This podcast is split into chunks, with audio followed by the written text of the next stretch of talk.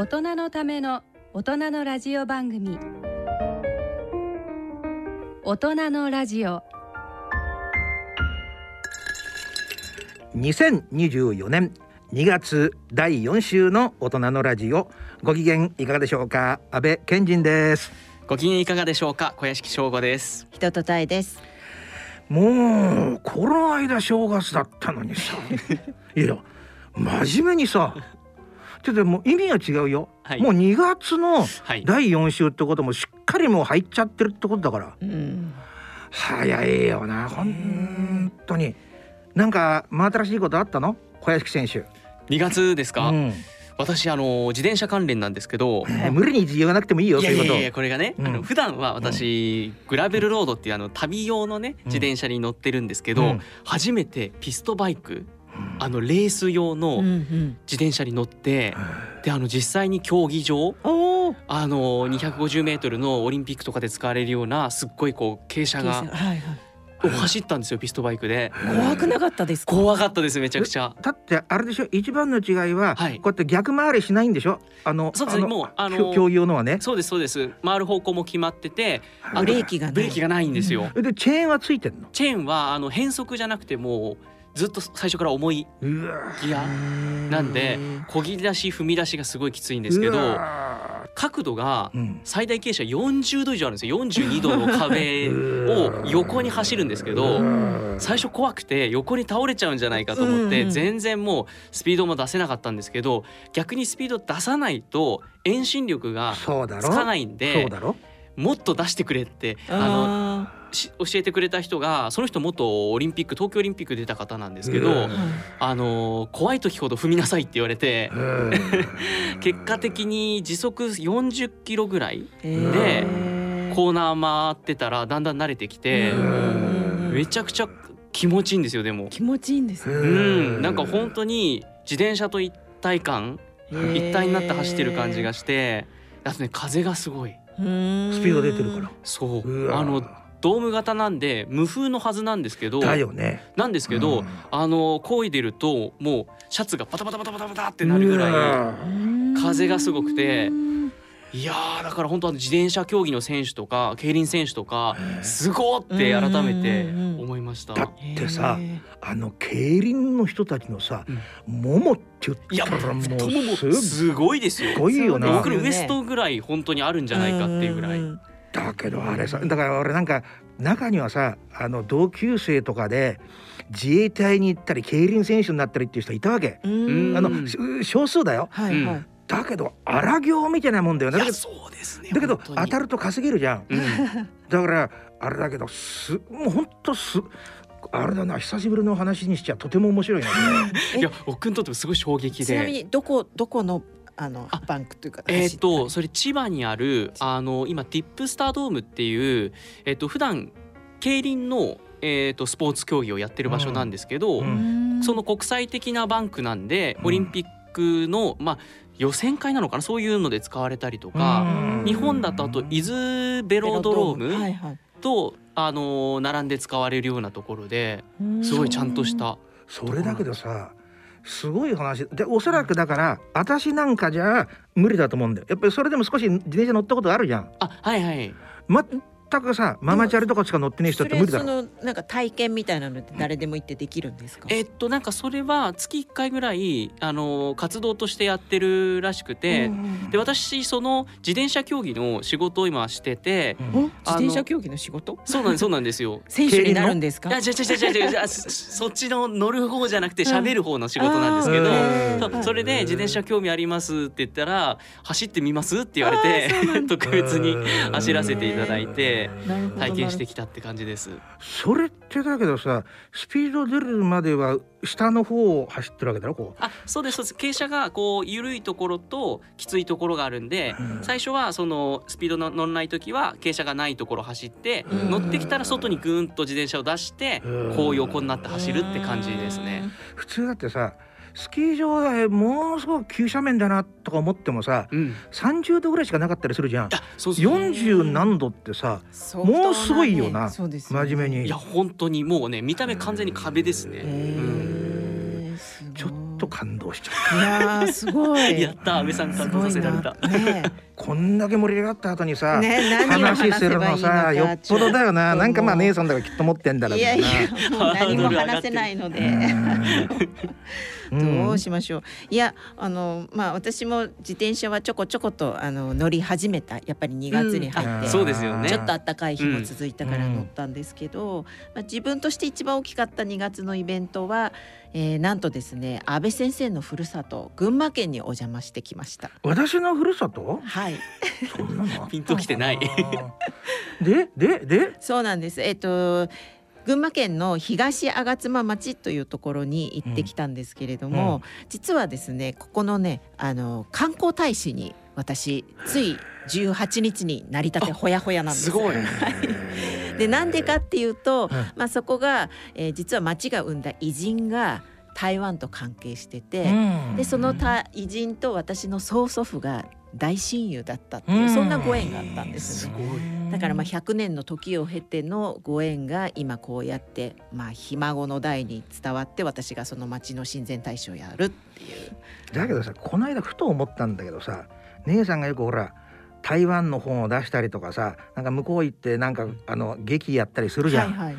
はい、結構裏っ子なんだなとか思って、これってあれなんだよね。だからやっぱほら日本と台湾の架け橋をしているっていう非常に希少な、うん、存在なんだな。いやでもねなんかそんなこと言うとちょっと大げさすぎるかもしれないんですけど、でもやっぱり台湾はかつて日本だったっていうそういう時代があるからこそ、うん、いろんな各地に、まあ、その台湾と関連した日本人がいたっていうところが大きいんじゃないかなと思いますね。だからある意味さ、うん、なんかこういい意味でさ、うん、美味しい役回りだよな。あ、まあ、そうですね。だから存在がさ、はい、他にいらっしゃらないからね、そういう方が。そうそう、うん、頑張っていきたいと思います、うん、今日ねはい、なんかわかるかな、この小屋敷選手の話とかで感動したりとか、はい、あの姉さんのあ台湾の代表なんだなとかさ、うん、最近ね結構勉強しててさ、はい、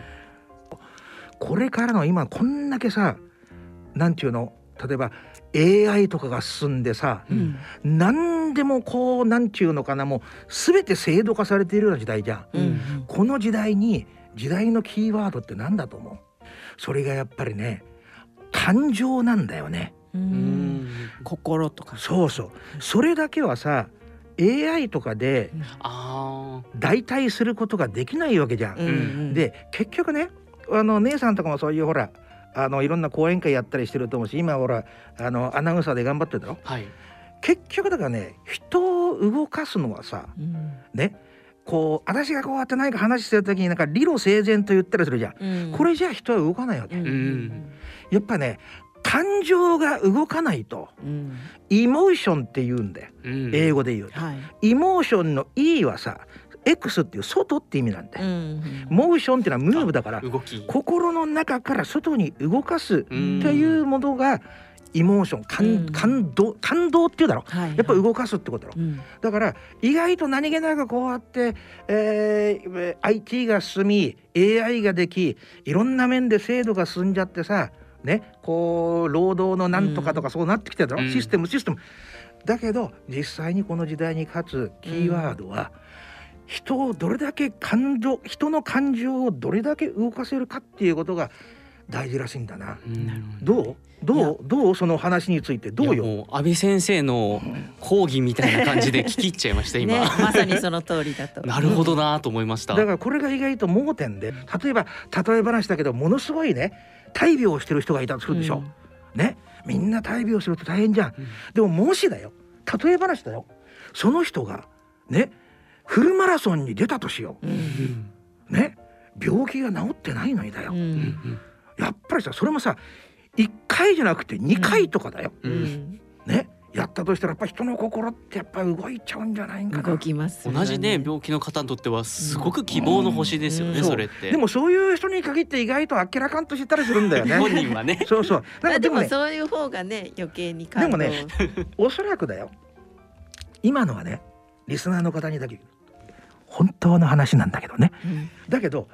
でもその人の頭の中で当然になってないとできないことなんで、うん、物事ってそうじゃんうん、だからああ夢みたいにさ、あこういうことができたらいいなって思ってたらできないんだよ、うんうん、成功してると何かにうまくいく時ってのは必ずもう頭の中でそれが現実になってる人なんだ、うん、だからなんかみんなにものすごくね分かりやすい言い方をすると、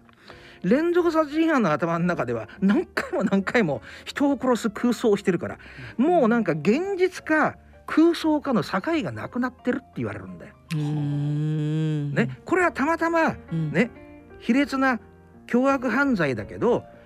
本当にすごい偉業を達成する人っていうのはそれと同じイメージをみんな持ってるのさ、うん、大谷翔平選手がなんであんだけいつもさ球を飛ばせると思う？なんであんなに球を飛ばせるか、すごいだろ、うん、だってもう、ね、まあ、体もさもうアメリカの人に引けを取らないじゃん、うんうん、で顔も結構まあハンサムっちゃハンサム、うんうん、でもその人たちをね抑えてあんだけもう打撃とかで打ちまくるわけじゃん、うん、なんでだと思う、えー、なんでだと思う？そのイメージができてるからじゃあちょっと答え言っちゃおうかなそれが遠心力なのささっきの自転車の自転車でそこに繋がってきたんですかだけどこれ笑い話じゃないんだあマジで、ね、これ井上尚弥選手っているだろう、はい、あの人はさこう試合の時ほとんど ケーオー で倒すじゃん、うんね、なんで倒れるか遠心力さこれはね違うんだよ、例えばさどんなに体のごついやつがさ、はい、ストレートで殴っても人って倒れないのさ、うん、だけどちっちゃい子供でもバットを持って振り回したら大人でも倒れるわけさ、うん、遠心力っていうのは人間の力を何倍にもするわけさ、うんうんうん、わかります、うん、だからマイク・タイソンのパンチなんかは、うん、私ずっとあの格闘技のセコンドやったから、もう私の昔の兄弟分だったやつは左フックが当たれば必ず倒れた、うん、ガードの上からでも倒れた、そういうシーン見たことあるだろう、はいはい、すごいやつガードしててもその上をこすっただけで倒れる、うん、それは遠心力だからなんで、うん、言ってみたら弾丸と同じになるわけですから、うんね、それと同じで大谷翔平選手ももう足がさもう自分の体が基軸としてくるって回ってんだんで、うんうん、もうちょっと深いんだけど、うん、だけど原理はそれさ、うんうん、だからねさっきね小屋敷選手が、はい、やっぱでも走ってたら気持ちがいいんですよとか言ったじゃん、うんうん、それはねその人間の力を何倍にもする遠心力をさ、うん、体感して体感したっていうことなのさ、ここら辺がプロの技なんだな、うん、素晴らしい。で昔の昔のラジオのね名司会者はこれ後の話は皆さんで想像してくださいっていう方に終わるわけですそんなところで大人のラジオを始めてまいります。大人のための大人のラジオ、この番組は各社の提供でお送りします。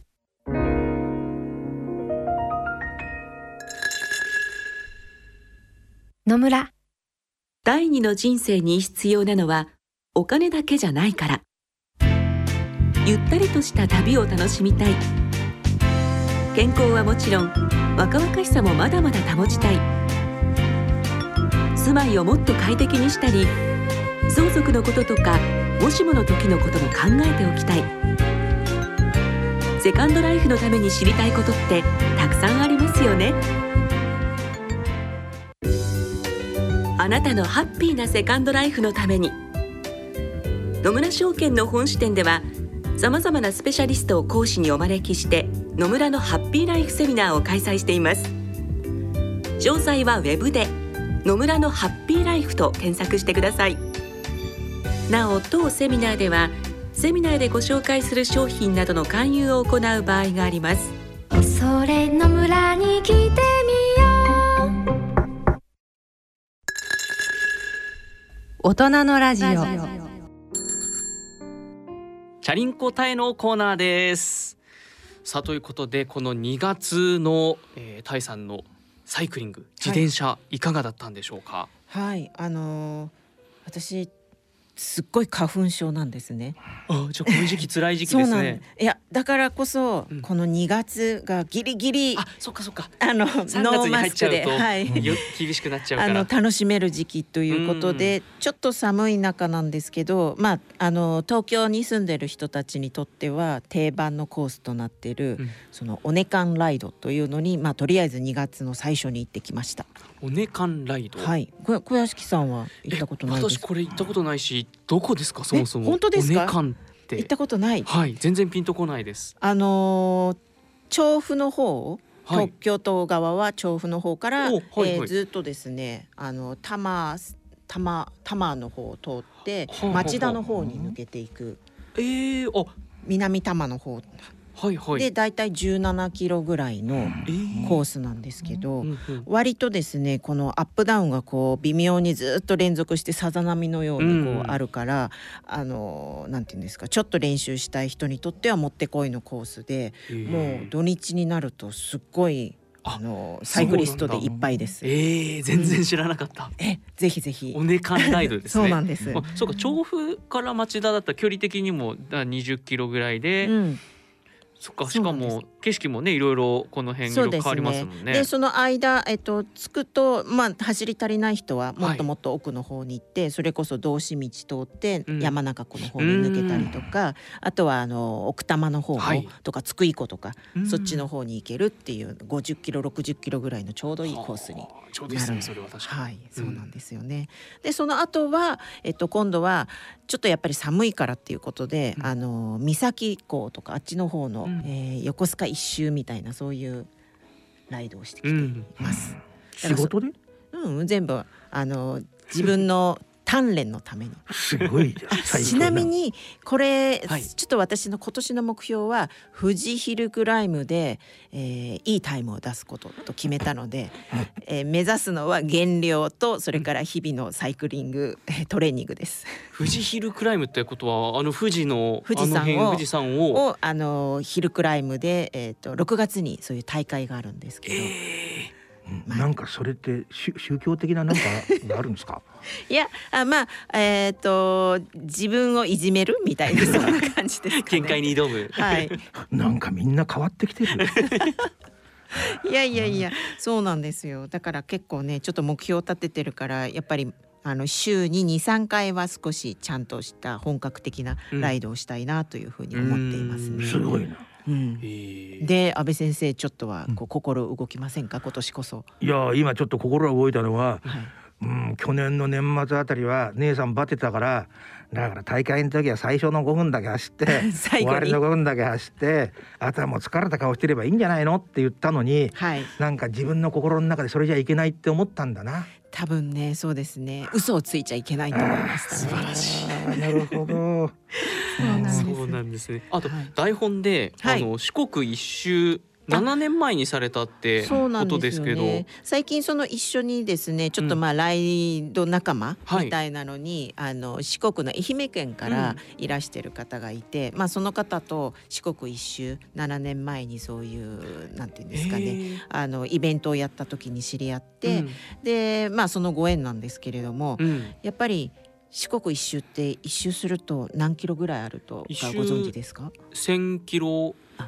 ぐらい、えー、まさにそうですね。そうですよね、はい、でやっぱりかなりあのすごいアップダウンがあって、うんうんね、大変なんですよ。それは何日で回るのさ？うーん、だいたいいちにち多分ひゃっキロちょっとだからいっしゅうかんちょっとですね。いっしゅうかんちょっとですね。すごいな。はい、でそれがちょうど台湾一周とあ距離的に距離的に同じで、うん、まあちょっとその姉妹サイクリングじゃないんですけど台湾一周と四国一周っていうのをダブルで達成した人に、うん、まあ、あの特別記念ジャージとかそういうのも作ってるんですね、えー、だからぜひそういうのに皆さんチャレンジしていただきたいなと思って。あ、っていうことはさ、はい、台湾っていうのは四国と同じぐらいの大きさだってことなんですか？だいたいそうです、そうです。なんか驚きだ。すごい身近に感じられますね。そういうそんな雰囲気。ちっちゃいんだね。ちっちゃいんですよ、思ったよりも。はい、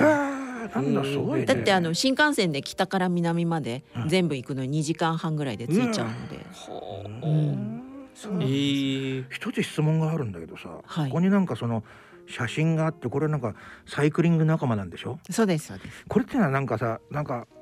なんかちょっと、うん、不思議な人たちだなって感じもするんだけどこれどういう風な流れでいくのねえ、そろそろなんかサイクリングでもしないとかそういうのどういうノリなのさ。どういうノリかっていうと多分誰か乗りたい人が急にそのメッセンジャーとか ライン で、うんうん、今週日曜日おねかんくじ集合来れる人みたいなそういう感じであじゃあ行ける人が行くって感じでみたいな感じです、ね、それでさんにんしかいなかったのか。この日はさんにんでしたね。そういう時にそれこのこの ライン は誰が回したの。誰が回したこのさんにんいる姉さんともう一人この姉さんともう一人なんか兄さんがいて、えっとね、もう一人いる女性の方です。この方があのー本当はその前の週にも誘ってくれてその時行けなくてでまたタイさん今週も行くんですけどどうですかって言って。いやそれってさ本当の真相心理を聞きたいんだけど、はい、ライン がそういうのもあるじゃん、うん、なんだ行くわけねえだろこの寒い時にとかさだけどで一回こうさちょっと私予定があってって言うじゃん、はいはい、で今度は名指しでタイさんどうですかって言われて逃げ聞かねえなと思って行ったの。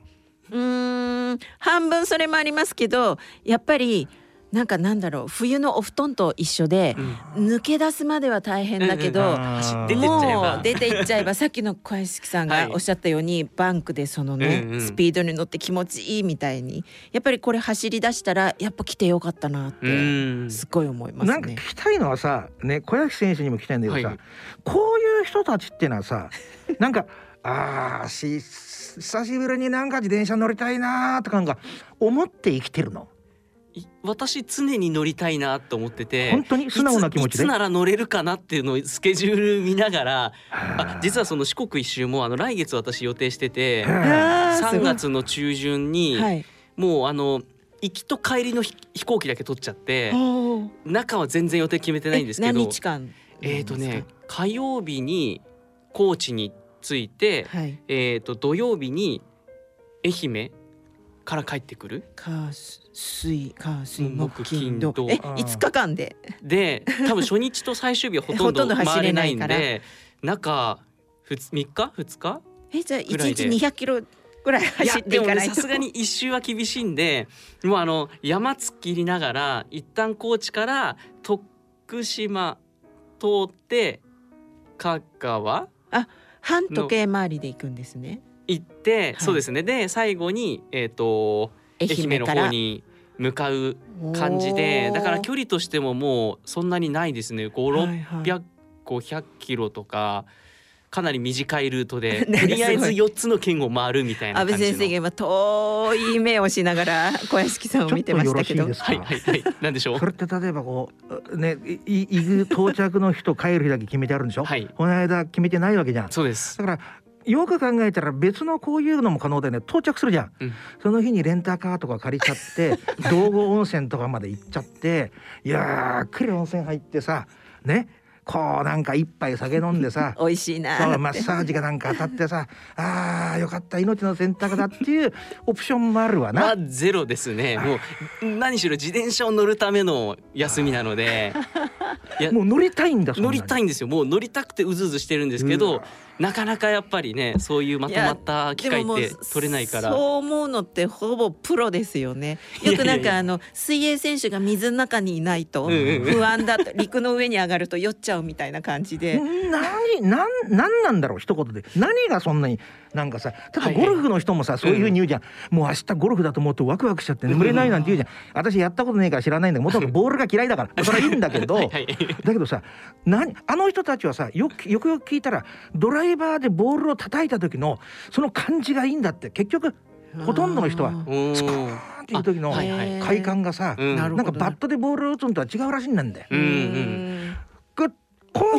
その自転車の場合サイクリングの場合はさ、はい、何なんだろう一言で。でも自転車もやっぱりその気持ちいいっていうその風だったり走ってる感覚自転車このペダリングの足から来る感覚とか あ, あと疲れた後のご飯だったりお風呂っていうところがああ生きてて気持ちいいっていうこ の, この純粋な生きてて気持ちいいですよね。走ってる時それとも走り終わった後に今日も体にいいことしたみたいな。最初から最後までですね。だからそのなんなら旅の計画立ててる時も楽しいし乗ってる時ももちろん楽しいし終わった後も疲れた体でああ頑張ったっていうのも楽しいし、さらに帰ってきた後思い出しても楽しいっていう、こうずっと楽しいです私は。あ、なんかちょっとひねくれた解釈の仕方なんだけど、連続殺人犯もそうにやめてください、一緒にしないでくださいよ。なんか計画立ててる時から連論とかさ考えるとゾクゾクしてきてゾクッとしちゃうんだけどさだけどなんか、なんかさ快感っていうのは何かそういう共通したものがあるんだろう。そうですね。いやまさしくエモ、エモーションなんですよ私にとって。多分、うん、動く感じがあります。それがもうなんか人生で一番楽しいことなんだ。じゃあ今はそうですね、一番楽しいかも。自転車乗ってる時が姉さんはさいや今聞いてて、いやもう完全に負けたなと思ってますねいやそこまで、いやちょっと本当は勉強させていただきます。姉さんの場合はとりあえず行って、あーでもなんかちょっと最初抵抗あったけど行って帰ってきて、あー行ってよかったなっていう行ってよかったなで体重計乗ってやったごひゃくグラム減ってたとかそういう感じなので。銭湯の人たちもそうだわなんかお湯に入る前になんか体重計乗って出た後に必ずみんな体重計測ってるんだよね、はいはいはい、あそれと一緒か。なんとなく分かった気もするけど分かんない部分もあるわなそうあで一つだけちょっとね、あのしがつにですね、はい、実はあのちょっと復興に関連して、うんうん、あのまあ、被災地でもある富山県で、うん、あの富山湾岸サイクリングっていうのがあるんですけど、うん、本当は開催がちょっと危ぶまれてたんですね、うんうん、でもなんとかあのしがつのにじゅういちにちにまあ、開催決定っていう風になって、で私はその中で、えーまあ、ちょっと特別に復興ライドっていうのを今企画してまして、うん、で富山から出発して能登半島に入ってで、はい、そうなんです。で能登半島をちょっとぐるっと回ってまた富山に帰るっていう、はい、でちょっとその間にですね集めた義援金をその町に届けたりとかっていうのをしたいなと思ってるので。これでは真面目にこの間さ、うん、あの出演してくれたさ、うん、宮崎プロデューサーの友達のさ、はい、あの人のとこに会いに行くのあ、ね、そういうこともできたらいいなというふうに思ってますね、はい、まあ、あったら喜ぶかもわかんないけどね、うん、そうなんだからちょっとねまだ道路の復旧状態とかそういうのもが見てやらなきゃいけないんですけど。でもあそこの近所の道だけはなんか開通してるんだって言ったね、目の前はって言ってましたよね。逃げがもう効かないよね、はい、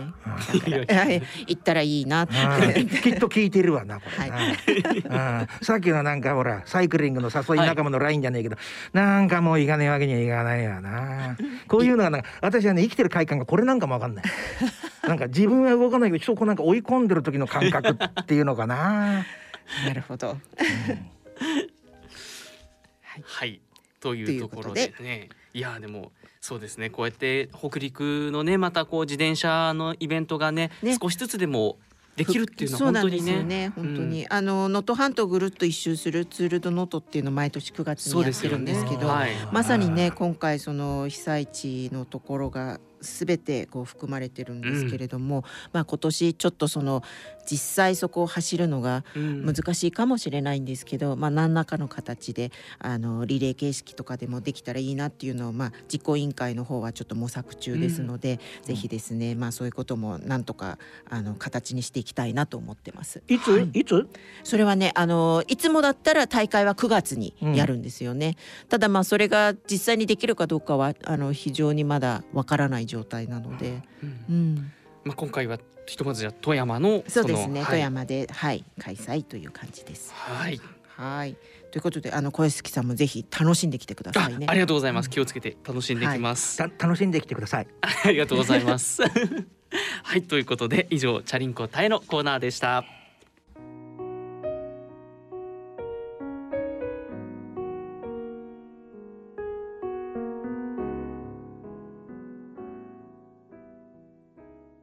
大人のラジオ。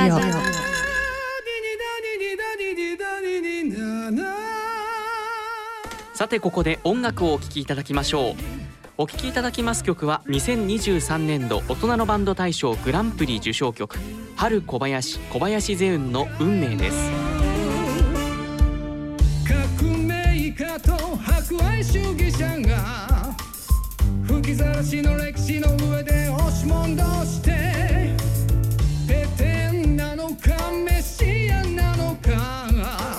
譲れない互いの正義付き合わしてどこまで行ってもあなた中心世界は回る全ての生きとし生けるものは救われるってさいつの時代も祈りや願いはどこかギャンブル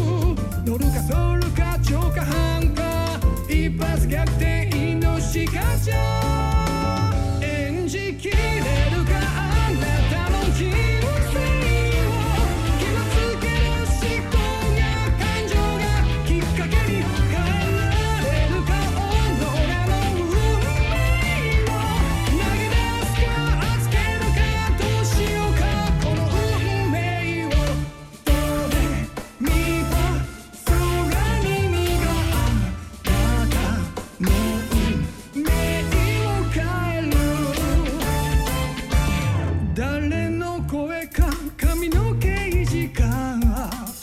吹きだまりのスラムの街をさまよって手にしていた矛盾の旗混ざらない互いの理想を突き通してあれおかしいな自己満足がぐるぐる回るやばいぞ逃げろ抜き足差し足スタコラサーサー偽善の愛に翻弄されてはまるでジャングルもがきますかあがきますかいっぷんいちびょう選択よ乗りこなせるかあなたの人生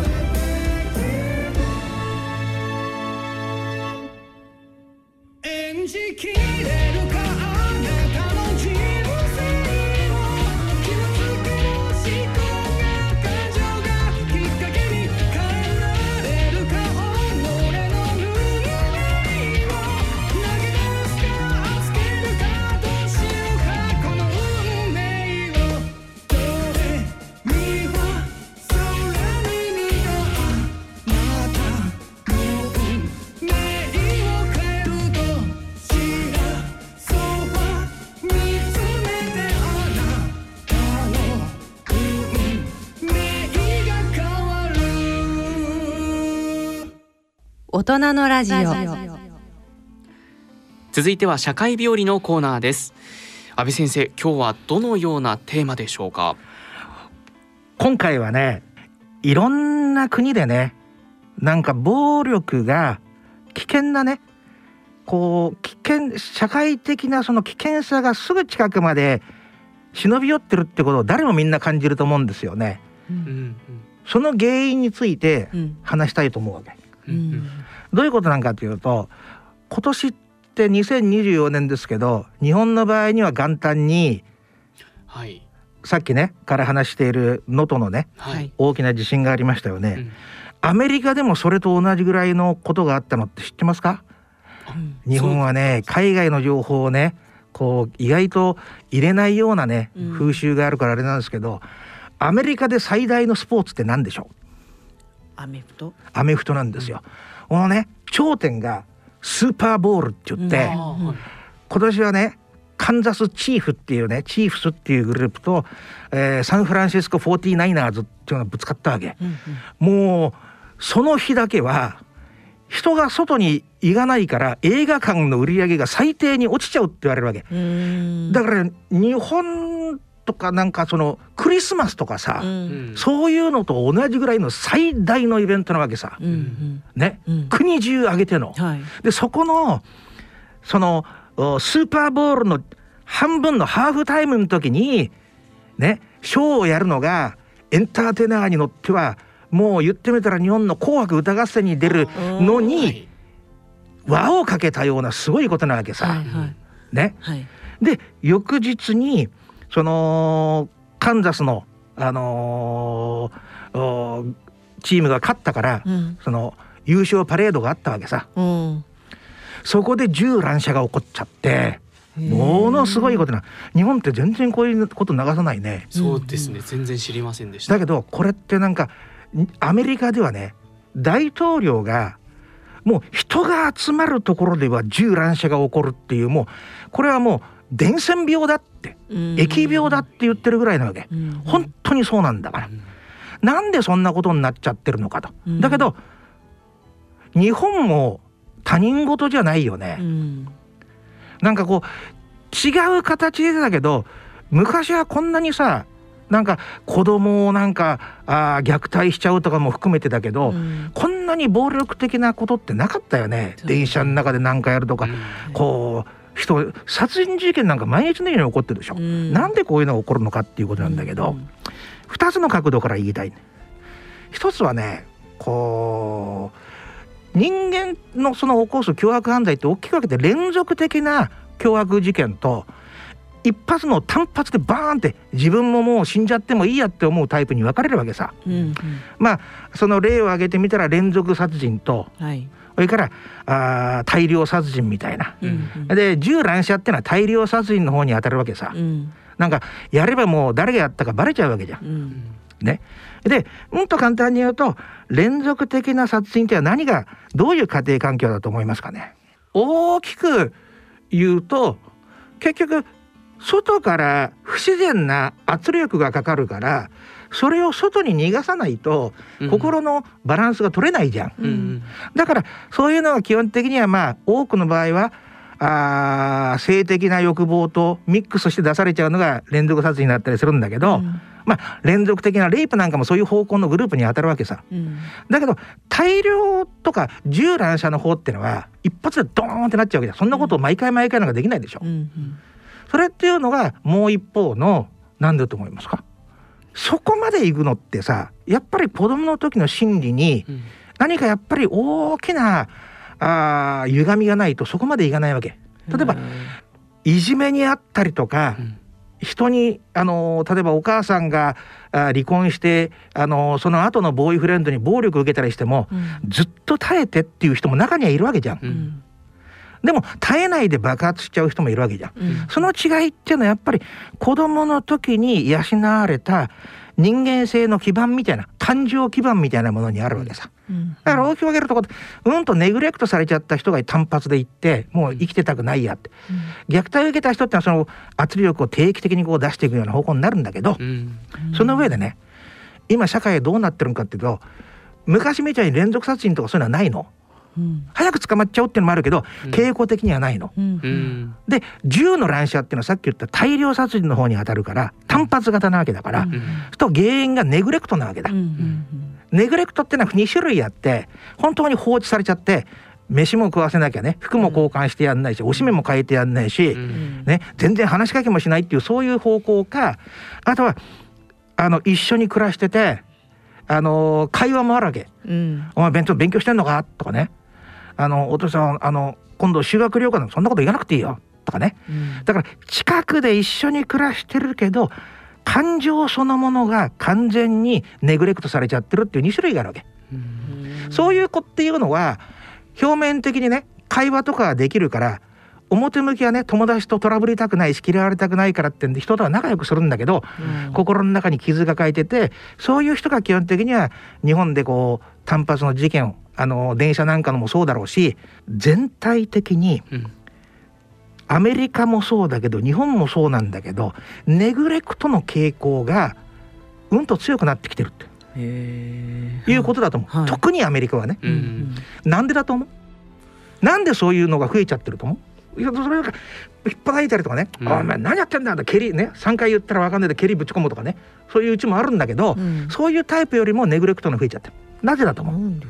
自分たちが楽しむことがたくさんそうでしょ自分たちの方にネグレクトってのは結局子供に関心がないわけ、うん、自分のこと優先になっちゃってるわけ、うん、なんで自分優先になっちゃってると思いますか、うんまあ、それはねこの資本主義っていうのはさ、ね、商品作って物を買ってもらって動くわけじゃん、うん、だからお客様が神様なわけ、うん、だからギリギリまで人間の欲望を満たそうとするわけ、うん、一人一人の欲望を、うん、買ってくれれば何でもいいんだから、うん、ってなっちゃってるわけしただけに人の欲望が歪んでいてもそれをね認めて受け入れちゃうような社会になってきてるわけ、うん、昔なんかねあの先生なんかがね子供の時はさ鉛筆なんてどこまでね短く使えるかみたいなね、こういう銀のキャップみたいなのがあってさ、はい、にセンチぐらいの鉛筆なんだけどな、あべえちょっと見てみろよって俺のっていうかさ、そういうのが自慢だったわけ。私の後ろに座ってたね、小学校の時の後ろに座って冠城かっちゃんっていたんだけど、あのあべえちょっと見てっつって、おにぎり何が自慢だったと思いますか？おにぎり、具がないいいね、とてもいいね。おにぎりの中に梅干しがじゅっこ入ってるっていうやつ自慢でそんなね、そんな時代だったわけさ、うん、物はね大切に使ってた、うん、ところが今はねお金配るからお金使ってくださいっていう、昔ね正しいって言われたことが明らかにさ、うん、ひっくり返っちゃってるわけ、うん、人に対する思いやりなんてこと言わなくなっちゃってるやん、本当の話、うん、評価されないし、うんね、どんな金だってさ金持ってるやつが買っちゃってるんだから、うん、そういう時代の中にあって、人間っていうのはもう自分の欲望っていうのを社会全体がそれ基盤に回っちゃってるから、その方向にみんな動いてるわけさ、うん、と子供っていうのはどっちかっていうとお荷物になっていくっていう傾向が否定できないわけさ、うん、特にアメリカなんか前も言ったかも分かんないけど、ちっちゃい時から夫婦の寝室と子供のゆりかごが別婚等にあったりするから、うん、そういうのもどんどんどんどんこうネグレクト的な方向に拍車をかけちゃって、うん、でそれが日本以上に進んじゃってて、孤独を抱えてる人がいて、孤独を抱えてると人とやり取りをしてるけど、さっきも言ったようにね、人と誰とも聞かないっていうタイプじゃないわけ、うん、仲良く表面的にはしてるけど、心の中にあの子供の時に心の中の本当の本心を親がねやり取りの中で大切にしてくれなかったから、うん、もうちっちゃい子供のまんまでいるわけで、人にちょっと何か言われると傷ついちゃってとか、いや自分の 本, 本心を出さないでおこうとか、分かるでしょ、うん、そういう人がだんだんだんだん大きくなるにつれて、心の中の孤独感とか社会との摩擦に耐えられなかった、それがずっと蓄積した時に一線越えた時に弾けるわけさ、うん、っていう仕組みがアメリカだけじゃなくて日本とかにも増えてきちゃってるんだろうと。うーん、だからね、昔みたいな自然の摂理とかそういうことじゃなくて、このそれの代わりになんかこうお金儲けの方がさ、社会の基盤になっちゃってるから、少しずつそれが人間の精神に影響を与えてきちゃってるっていうのが一つの大きく言えることだと思う。みんなが自分中心になっちゃって、だからほら少子化っていうでしょ、うん、あれもそうだけど、若い人からしてみたらこれ給付金とか配るけど、それでも子供を作ったりと結婚したりとかしない人数変わんないじゃん、うん、先が見えないからなんで、みんなこれ結婚して家持って子供を育てて自分仕事してて、うん、急にクビになったりってのがあるわけや、うん、どうやって生きていくんかってことになっちゃうわけさ。そうするとだんだんだんだんそういう方向の中で正しいと言われたことすらなんかねひっくり返されちゃってる世の中になってきちゃった時に、人間がこうね教育じゃなくて愛情で育つんだから、うん、愛情っていうのは言葉じゃなくて、なんでかっていうとちっちゃい子供ってさ言葉喋れねえわけじゃん。でもそのさんさいぐらいまでの時に人間性の核が作られるわけ、うん、っていうことは何なんかっていうと、子育てっていうのは人間を育てることじゃなくて動物的な愛情をかけてあげることなんです。鼻水だったら鼻手取ってやったりとか、犬なんかお尻まで舐めてやるんだから、うんうんうん、それが必要なんだからね、それと同じようにね、自分の子供だったら頭のね、あのお前お風呂入ってるくせえなとかね、それですらいい匂いなわけなん、うん、そういうことが一切なくなっちゃってさ、綺麗事だけになっちゃった時にみんな人間の顔をしてるけど、うん、少しずつ社会全体が他のことを思いやれない、いつも言ってるけど共感のないサイコパス化してるんじゃないかなって、うん、そういうのの現れが、だから劇場がグッと走った時に止めることはできないんだよ、もう、うん、それがいろんなねケースバイケースだけど、あの世界全体がそれで動いてるわけじゃん、資本主義で、うん、こういう症状が出てきてるんだろうなっていう話な、うん、だからやっぱりね、共感、銭金儲けだけじゃなくて、ね、これだけは残しとかない、この一つの心の優しさということなんだね、うん、はい、えー、ここまで社会日和のコーナーお送りしました。大人のラジオ。それではここで音楽をお聴きいただきましょう。お聴きいただきます曲はにせんにじゅうさんねんど大人のバンド大賞準グランプリ受賞曲、インスハートで私へのさよなら。どれほどの時間が流れたの、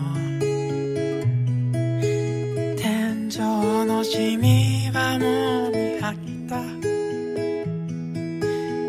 ちない砂時計待つように苛立ちゼロじからじゅうにじじゅうにじからゼロじただただ繰り返す毎日かといって何もすることないじゃなくて何もできないだからか笑っちゃうよな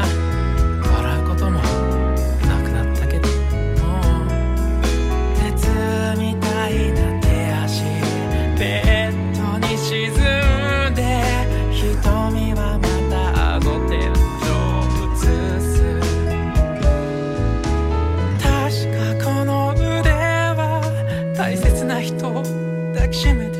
かこの足は芝生でボール蹴ってた確かこの声は愛してるとまだ言えてなかったあなたにさよならさよならさよ私は私を失ってゆくからさよならさよならさよ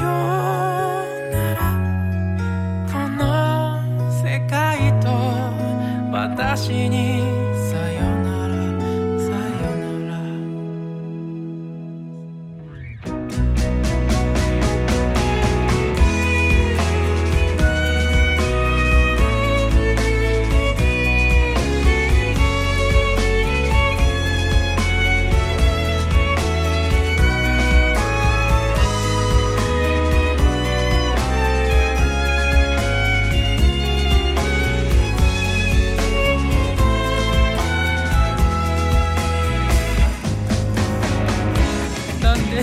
なんで私なの悲しさ悔しさ寂しさ虚しさ怒りそんな何かを鋼鉄みたいな硬い壁にしたその壁を四方八方に並べて作ったこの暗い部屋よかったもう誰とも会わずに済むどんどんどんどん誰かが壁を何度も叩く怒鳴りに行こうと立ち上がったけどもう遅いひびが入っててすぐに穴が開いてしまったそこから見慣れたあなたの笑顔差し出された右手痛いくらいに振り払ったのに行こう無理やり引っ張り出されてしまった助けられる人生は嫌なんだと言うと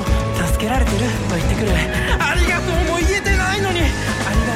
とうと言ってくるきれいごと言うなと言いかけたけどあまりにあなたの瞳が澄んでて代わりに涙とありがとうがこぼれたあなたは一人では生きてゆけないそれを認めてるあなたは強い人だ私は一人では生きてゆけないあなたも「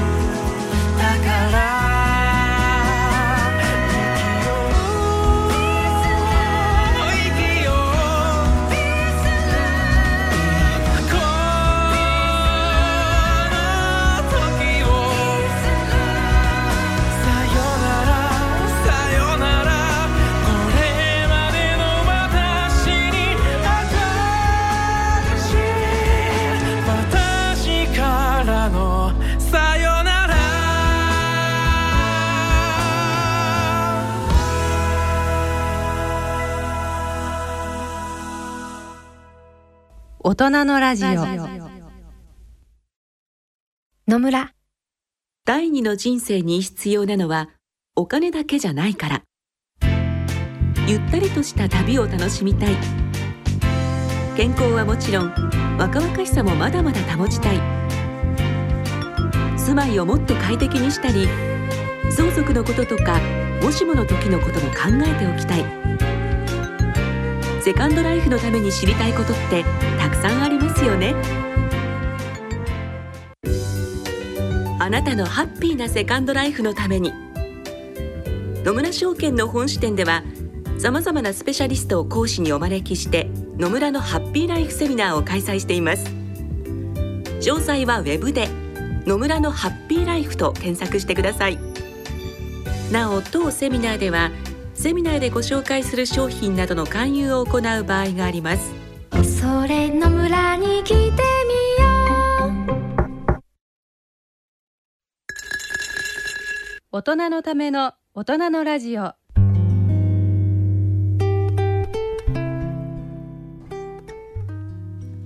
今回の大人のラジオはいかがでしたでしょうか。小屋敷青年、はい、今回どうでしたか。今回はね、やっぱり安倍先生の遠心力に振り回された感じ。おなんか予想してませんでしたけど、なぜいやでもなんかその感情にね、エモーショナルな感情に始まり、うん、そして遠心力で人間の力を何倍にもさせるということで、うん、なんかそのやっぱり今後の人生を生きていく上で感情を豊かに、うん、そして遠心力を使って自転車もまた漕いでいきたいと思いますなんか偉そうなこと言ってるんですけど、姉さんどうですかいや、あの私も遠心力を自転車で感じられるぐらい走りたいと思いますこんな嘘つきの中でラジオの番組をやっています、はい、こちらの番組では皆様からのご意見ご感想、疑問質問、健康歯科、曲のリクエストなどをお待ちしております。今後も歴史コーナー、チャリンコタエのコーナー、健康歯科のコーナー、社会病理のコーナー、ゲストのコーナーなどいろいろなコーナーを織り交ぜお送りしてまいります。各コーナーに関する疑問質問など番組宛てメール送信欄からどしどしお寄せください。えそしてここで次週以降、来週以降の番組のお知らせです。次週から毎月だいいっ週の放送はラジオ一等塾のコーナーを拡大してお送りします。えなお、だいいっ週の慶應義塾大学名誉教授の坪田先生の放送は毎月だいさん週の放送となります。それではお時間となりました。お相手は私安倍賢人と小屋敷翔吾と人とたえでした。それでは次回の放送まで、さようなら。